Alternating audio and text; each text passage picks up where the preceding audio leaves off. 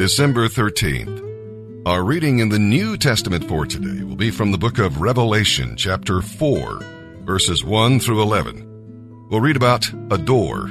God will one day open the door, the trumpet will sound, and God's people will be called to heaven. Meanwhile, we must take advantage of the open door of service that He gives.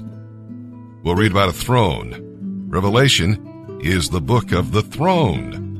John saw God the Father on the throne and was so overwhelmed that he had to refer to precious stones to describe what he beheld. Satan may have his throne on earth, but God's throne in heaven rules over all and will not be defeated. We'll read about a rainbow. This emerald rainbow was around the throne, a complete circle, and not just an arc as a normal rainbow. It pictures the grace of God now, on earth, we see the rainbow after the storm, but John saw it before the storm of judgment came. God gives his people his gracious promise, and they need not fear the coming storm. And then we'll also read about a choir here in the book of Revelation. The living creatures represent creation praising the Creator, and the elders represent God's people worshiping Him you see, when you lose the wonder of the Creator, you cease to become a good steward of the creation. All of creation praises the Lord, while sinful man praises himself and ignores his Creator. It was St. Augustine who said, Thus does the world forget you, its Creator, and falls in love with what you have created instead of with you. And with that, let's begin today's reading here in the New Testament. December 13th, Revelation chapter 4, verses 1 through 11. Then, as I, John, looked, I saw a door standing open in heaven, and the same voice I had heard before spoke to me with the sound of a mighty trumpet blast. The voice said, Come up here, and I will show you what must happen after these things. And instantly I was in the Spirit, and I saw a throne in heaven, and someone sitting on it. The one sitting on the throne was as brilliant as gemstones, jasper, and carnelian. And the glow of an emerald circled his throne like a rainbow. Twenty-four thrones surrounded him, and twenty-four elders sat on them. They were all clothed in white, and had gold crowns on their heads and from the throne came flashes of lightning and the rumble of thunder. And in front of the throne were seven lampstands with burning flames. They are the seven spirits of God. In front of the throne was a shiny sea of glass, sparkling like crystal. In the center and around the throne were four living beings, each covered with eyes, front and back. The first of these living beings had the form of a lion, the second looked like an ox. The third had a human face, and the fourth had the form of an eagle, with wings spread out as though in flight. Each of these living beings had six wings, and their wings were covered with eyes, inside and out. Day after day, and night after night, they keep on saying, Holy, holy, holy is the Lord God Almighty the one who always was, who is, and who is still to come. Whenever the living beings give glory and honor and thanks to the one sitting on the throne, the one who lives forever and ever, the twenty-four elders fall down and worship the one who lives forever and ever. And they lay their crowns before the throne and say, You are worthy, O Lord our God, to receive glory and honor and power, for you created everything, and it is for your pleasure that they exist and were created.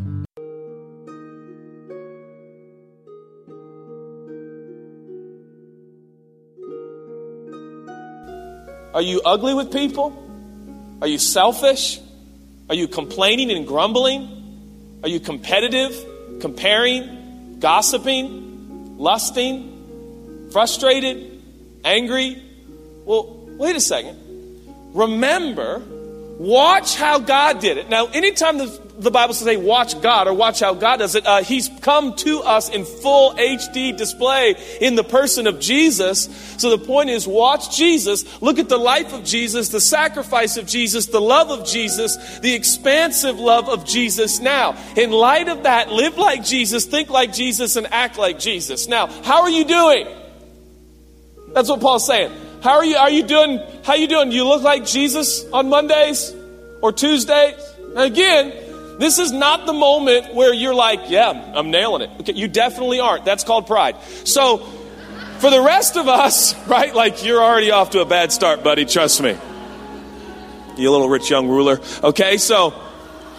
But for the rest of us, you got to in moments like these are humbling moments, which is not a bad thing, where you look and go, "Yeah, it's not great." Okay. Awesome. We got some help coming your way today, okay? If you're like, yeah, I'm not, I'm not feeling it actually, not doing a totally great job in light of like, does everything for us and doesn't expect really anything in return. It's just extravagant and he just totally loves us and he's always there for us, love like that.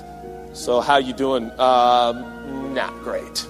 Not great at all. Okay, no problem. He says, now, wisdom is essential. If you're going to do this, if you're going to live like Jesus and look like Jesus on an average Monday or ordinary Tuesday, you need wisdom. He says, I want you to walk wise and not unwise. Well, what is wisdom? He'll explain. Verse 18, making the best use of your time because the days are evil. He associates wisdom with a realization of how, how should I say, expensive and essential time is.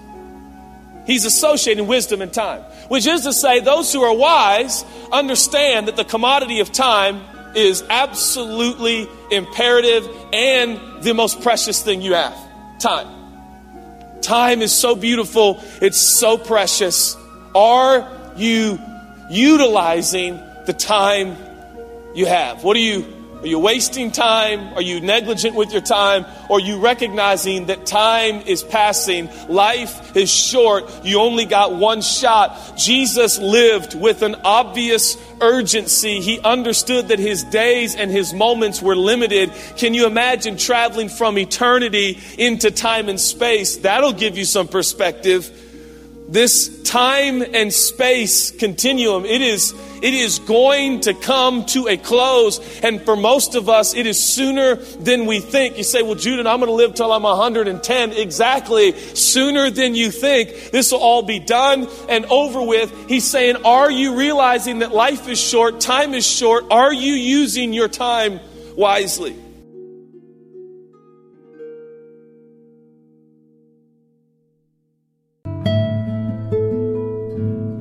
Psalm 132 verses 1 through 18. Some students believe that this psalm was written when the Jewish exiles returned to their land from Babylon. This theory explains why David is mentioned.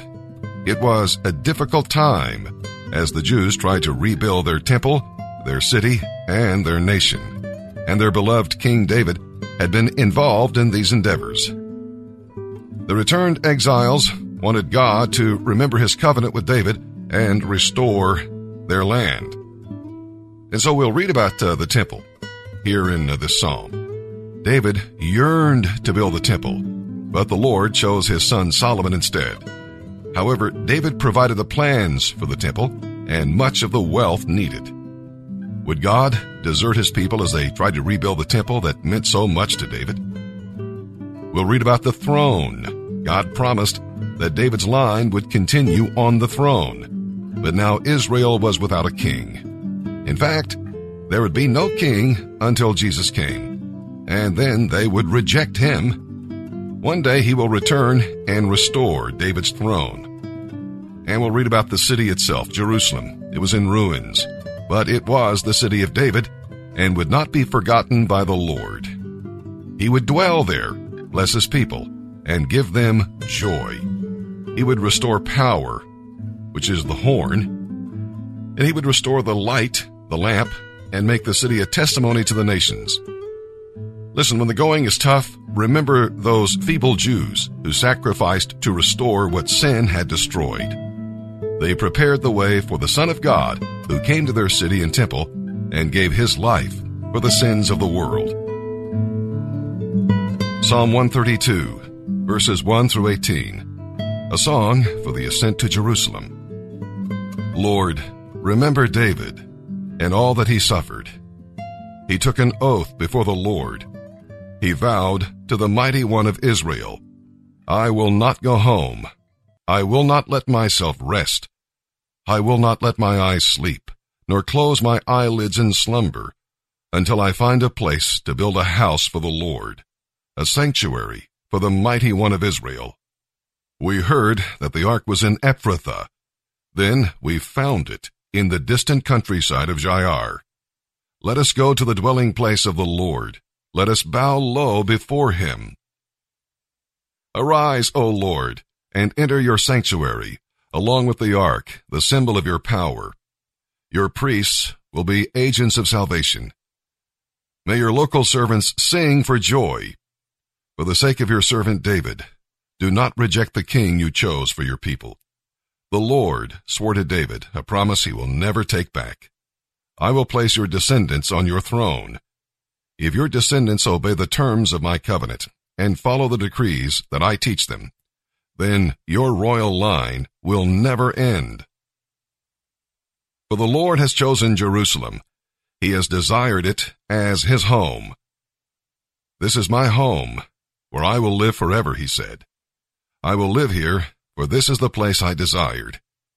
I will make this city prosperous, and satisfy its poor with food. I will make its priests the agents of salvation. Its godly people will sing for joy. Here I will increase the power of David. My anointed one will be a light for my people. I will clothe his enemies with shame, but he will be a glorious king. Proverbs 29, verses 24 and 25. If you assist a thief, you are only hurting yourself. You will be punished if you report the crime, but you will be cursed if you don't. Fearing people is a dangerous trap, but to trust the Lord means safety.